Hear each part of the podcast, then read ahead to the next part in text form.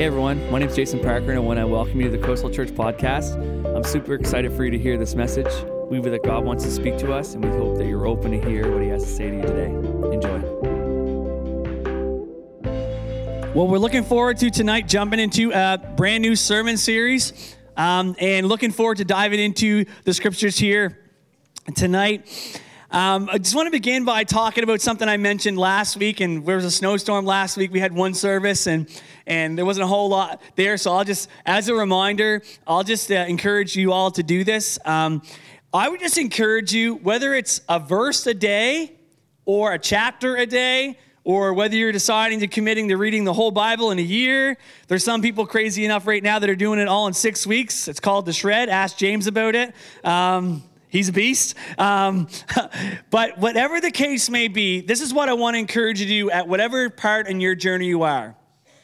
Commit to doing this read something from the Bible every day, even if it's just one verse. So maybe you think like a chapter a day or reading the whole Bible's really daunting. What I want to encourage you to do is read something of the scripture every single day. There's uh, an amazing Bible app called the YouVersion Bible app, which I'm going to reference here and again in a second. But you can do a verse of the day on there and it'll read it to you and it'll have someone explain to you that verse every single day. And so I want to encourage you to develop the habit on your phone or with a old school physical copy of reading the scriptures every day. And here's what I'd say about that.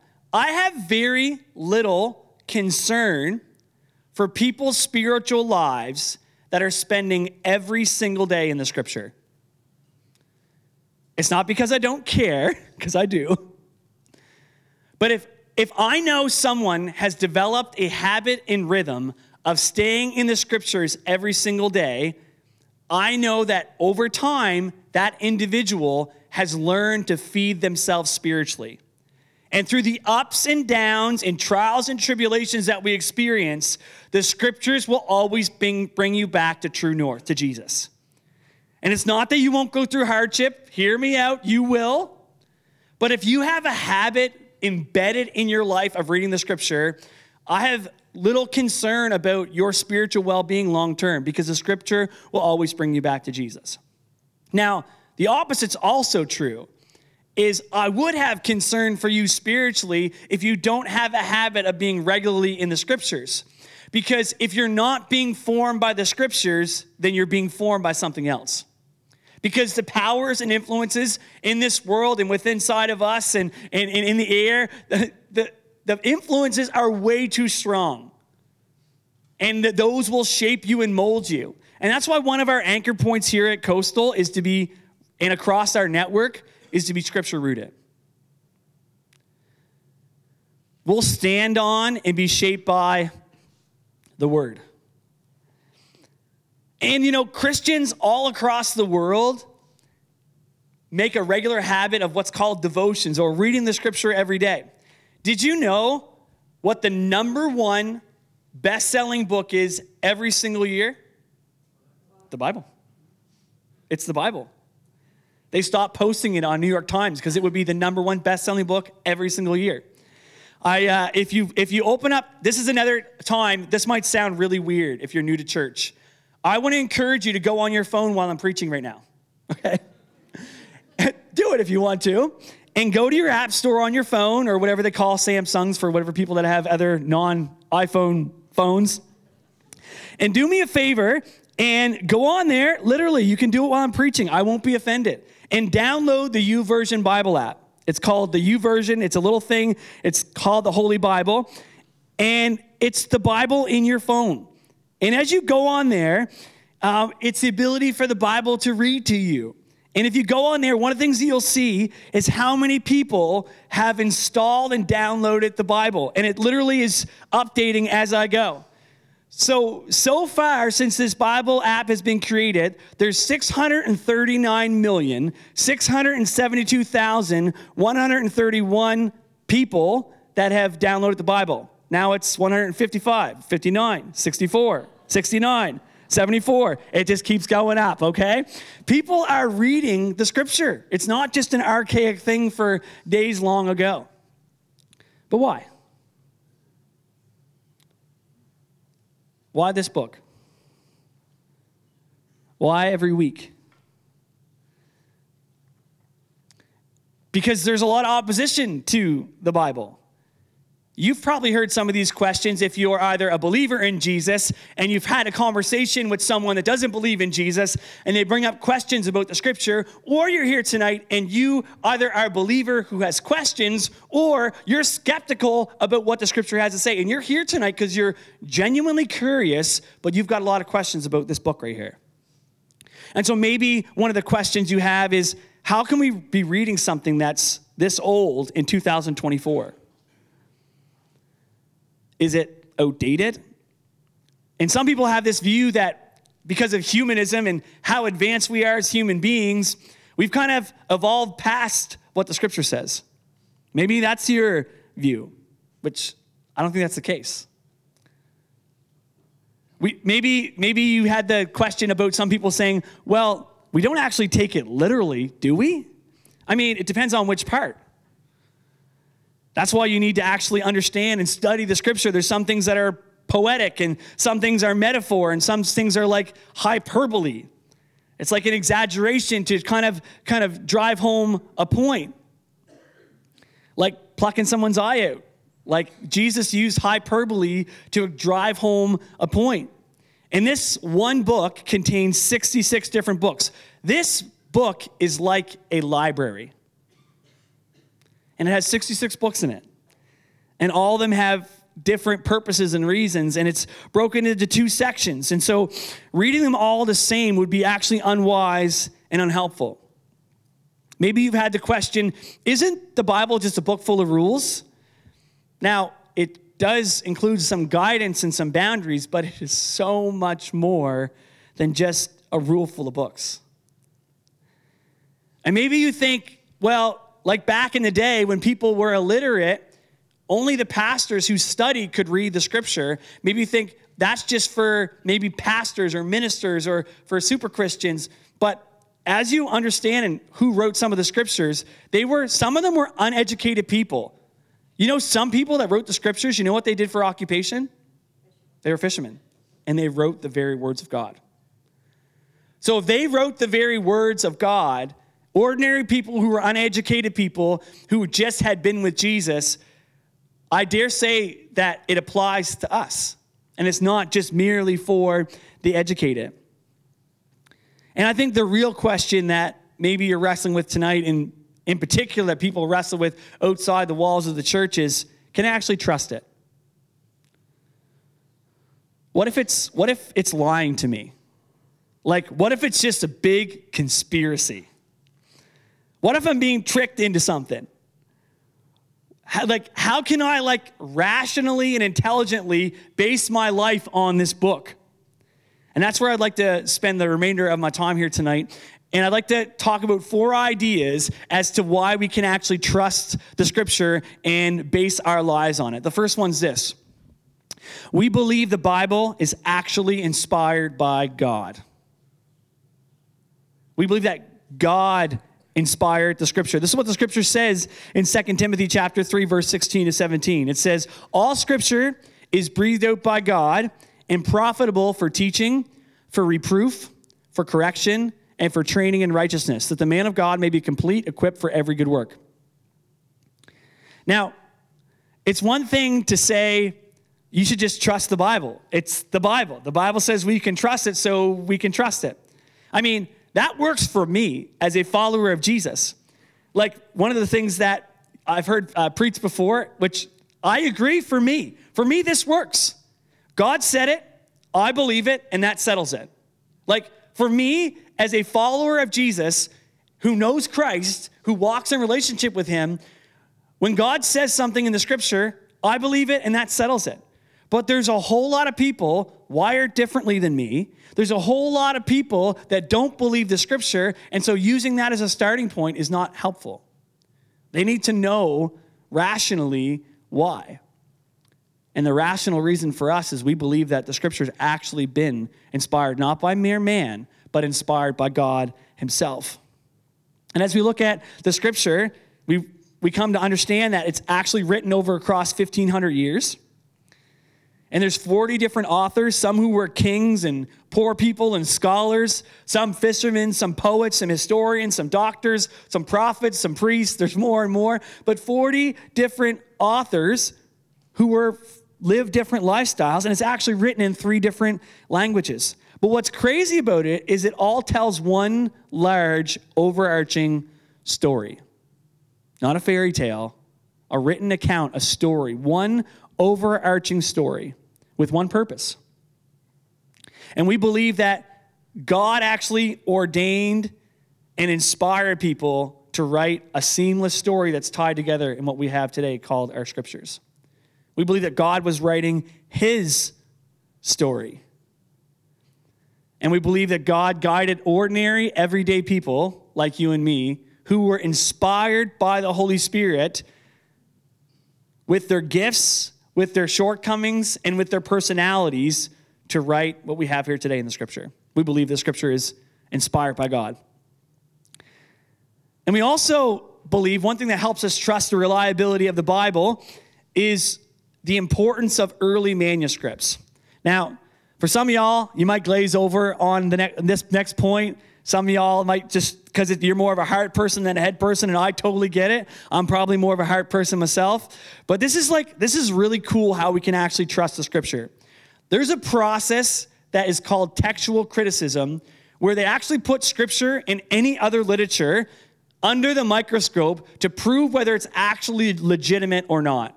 It's not just willy nilly, we believe it. You actually put it to the test.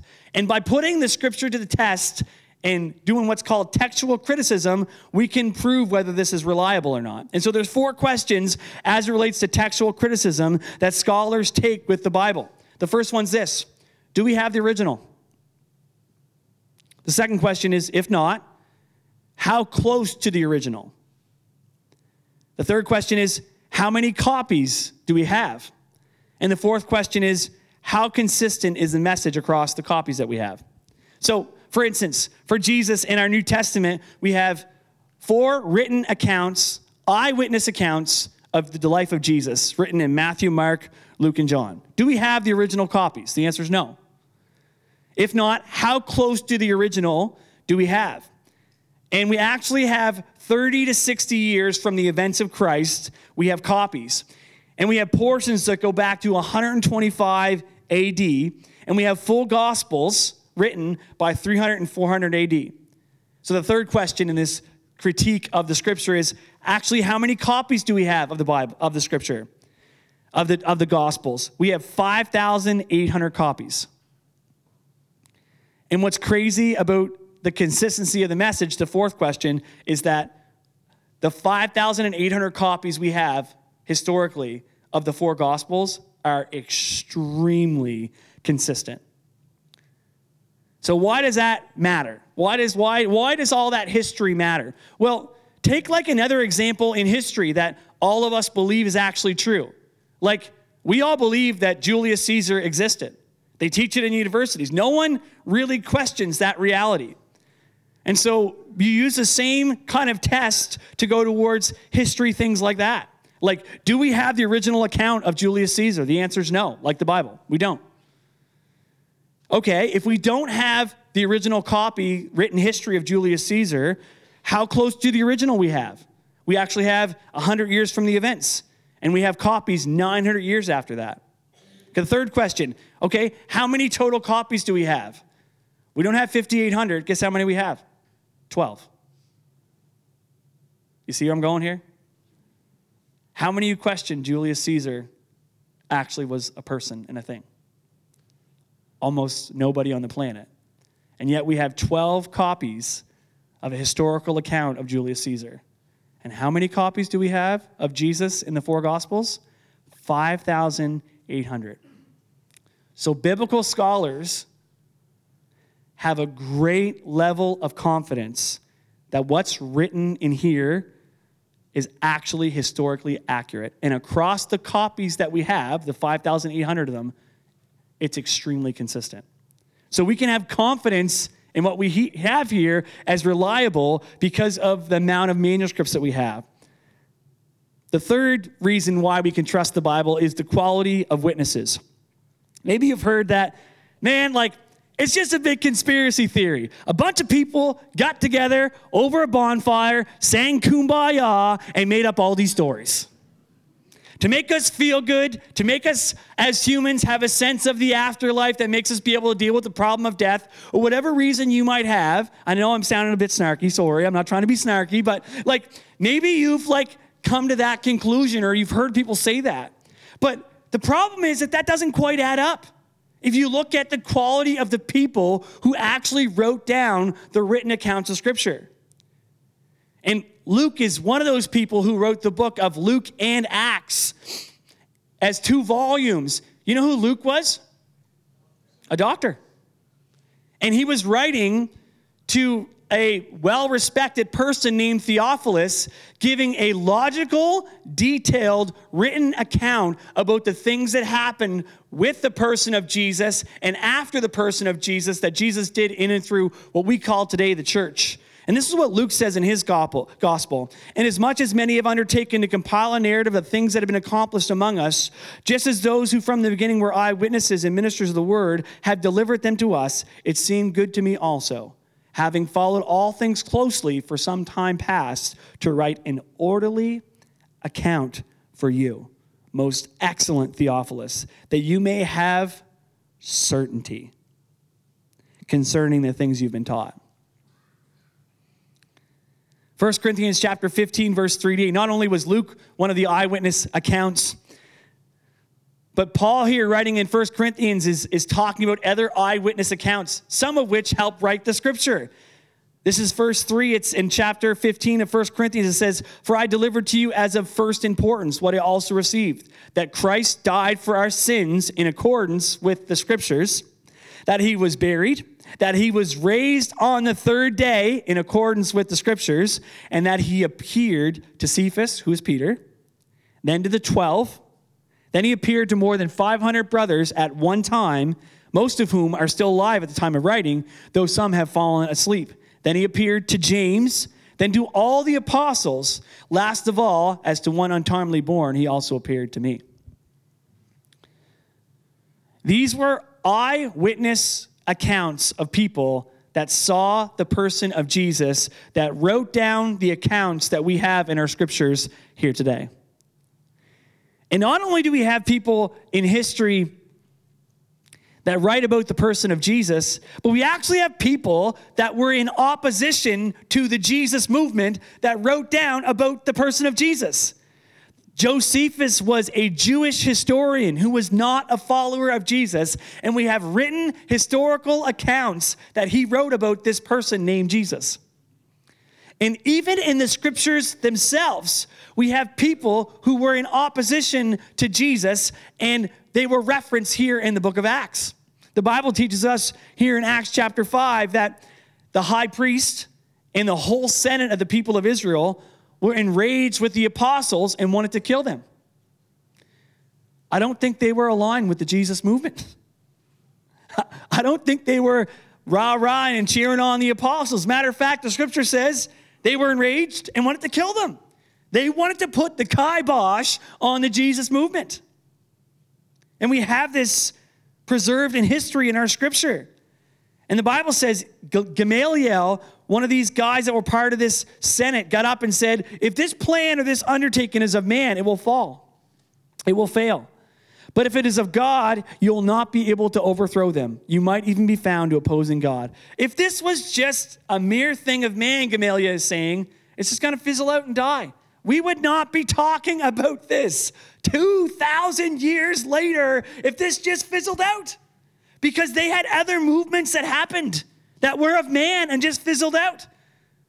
But here we are in Barrington, Nova Scotia, 2,000 years removed from this story and this account that happened historically, still telling the story about people that opposed the Jesus movement. Amazing. God preserved his word. And you know, maybe the most amazing thing about these quality of witnesses is they were willing to die for their testimony, for their eyewitness account. Even in this passage of scripture in Acts chapter 5, They were celebrating because they were suffering for the sake of Jesus. And many of the disciples went on to suffer and die for their testimony about the person of Jesus. You know, in Acts chapter 1, verse 8, it says, And you will receive power when the Holy Spirit comes upon me, and you will be my witnesses in Jerusalem, in Judea, and to Samaria, and to the ends of the earth. You know that word witness, to testify? It comes from the Greek word martus, and it's where we get the word martyr. Someone that dies for their testimony of faith. Some people that wrote the scriptures we have here today were persecuted and suffered, and yes, some even died for their written and verbal testimony about the person of Jesus. And so we can trust what the scripture says because people were willing to die for what was written here in the text. And the last one, and maybe this is my favorite of how why we can trust the Bible, is we have evidence of biblical archaeology. Like, it'd be one thing to say that this was just a made up story and it's got all these places and you know, uh, my wife and I are right now re- uh, watching through my favorite movies of all time. I finally convinced her to watch them with me. Um, and she's been a trooper, which has been awesome. My favorite movies of all time are The Lord of the Rings. Yeah, I got some whoops and some laughs. All right. I just thought you guys were all going to think I'm a nerd, but you might already think, but that's okay. But I love The Lord of the Rings. And J.R.R. Tolkien is an amazing author. And he made up all these places. He actually made up the language of Elvish. Like he made a whole language on his own. But all the places, all the character, all the stories, it's all made up. It's all something just to make an awesome story, and an awesome story and account it is. We don't have it in the Bible. The places referenced and mentioned in the scripture and the things that happened, a lot we can actually go and see. I was in Israel a couple years ago, and I was at a place called Hatzor, which there's this one little line in scriptures in Joshua, which is like 1500, like it's 1500 or 1200 years before the time of Christ. And there's this one throwaway line that says, and Hatzor was burned. And you can go to a place called Hatzor they an archaeological dig, and you can discover stones from around the 1200th century that actually were burned. And you can find time and time again throughout the scripture stuff that's referenced both in the Old and New Testament that's actually validated historically by archaeological evidence. Probably my favorite archaeological discovery and evidence for the scripture was found when I went to Capernaum. Capernaum was Jesus' home base of operation. It's where Peter's house was. It's where he did a lot of his ministry and was based out of there. And I went, when you go to Capernaum, there's this synagogue. And they did dating on the synagogue because in the third and fourth century, another synagogue was built on top of it. And you can actually look at the stones that were from the very first century in the synagogue. And so our, our guide is actually a historian, and his name is Monty Luker. And he said there's firm, firm historical grounds. In other words, we know for certain that this synagogue was actually the synagogue where Jesus himself performed a miracle. There's no question. You can go to the synagogue, the account that's written in scripture about Jesus healing a man, you can stand in the very place where Jesus healed someone. This is not just a story, it's not just a nice thing. We have historical evidence of the claims of scripture. And so you can actually trust what the Bible has to say. I'm going to invite the worship team to come at this time. And I could talk to you about the Dead Sea Scrolls and all the different copies we have uh, uh, of the scripture. There's all kinds of actually rational, logical, historical reasons why we believe what the scripture says. And ultimately, the story of scripture points to one purpose and one person, and his name is Jesus. Once you believe that this scripture is actually reliable, once you believe that this is actually trustworthy, then you can get into okay, now that I believe that the Bible is true, what's the Bible really all about? What's the purpose? What is it trying to communicate to me? And it's trying to communicate to you that God, once and for all, sent his son Jesus to die on a cross for your sins. So you could be forgiven for your sin, brought back into right relationship with God, and live a life abundantly in this life and live life with him forever for the rest of eternity. That's what the scripture actually points to. That's the, the, the key to the scripture. And Jesus is actually the key to interpret all of the scripture because all the scripture is actually pointing to Jesus. In one instance, after Jesus was resurrected, the Bible teaches us he was on the road to Emmaus with these two people. And he kind of disguised himself from these two people. And as they were walking along, they were pretty sad and depressed about what just had happened. They were followers of Jesus, and Jesus asked them, like, what's going on? And they begin to tell him, Are you the only one around Jerusalem that hasn't heard about what happened? How just Jesus who came on and said he was the Messiah, did all these signs and wonders, but, but he suffered at the hands of man and now he's died. And Jesus said, You foolish people. Didn't you understand from the scriptures that this Jesus, this Messiah, was to come and suffer and rise again? And then the Bible actually teaches us that Jesus took the scriptures and starting in the first five books of the Bible, starting with the writings of Moses and the prophets, Jesus walked them through everywheres in the Old Testament that pointed to him. Man, I wish I was there that day. I mean, us preachers fumble along here and try to explain to you from this Bible how it points to the person of Jesus. But man, to be there that day and have Jesus, God Himself, explain perfectly to a T exactly the bridge from the Old Testament that points to his reality, man, that would have been awesome. I ought to take some notes. And it goes on that they still don't know it's Jesus. And the story goes on, and they get to the house, and Jesus breaks bread, a practice he would have done with his followers.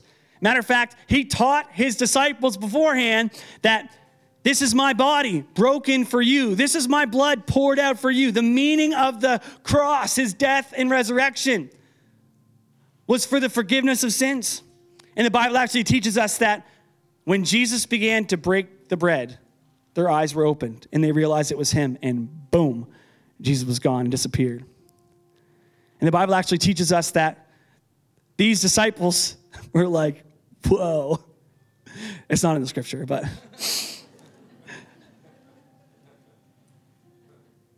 But the Bible actually teaches us that this was their reaction. This is the question that they had. Didn't our hearts burn within us as he talked with us on the road and explained the scripture to us? You see, once you believe that this is trustworthy and reliable, it's at that moment you can have an encounter with the living God, and God can begin to speak to your heart. And your heart can burn with the reality of God's love for you and His word to you. God wants to speak to you through His word. And it's my heart that you would just not only grow to have a logical understanding of the scripture, but that the scripture would begin to shape and form you into the person that God's calling you to be. And that happens not just through merely understanding the ins and outs of scripture, it happens when we enter into the scripture with the person of Jesus and he begins to apply the word to our hearts with his touch of heaven. Just stand to your feet. We really hope that this message has motivated you to go deeper in your relationship with Jesus and has inspired you to join us in our mission to take Jesus into every community of Southwest Nova. If you have any questions about the sermon, if you want to know how you can get involved, send us an email at office at coastalchurchns.com. We'd love to get connected with you. Have a great day.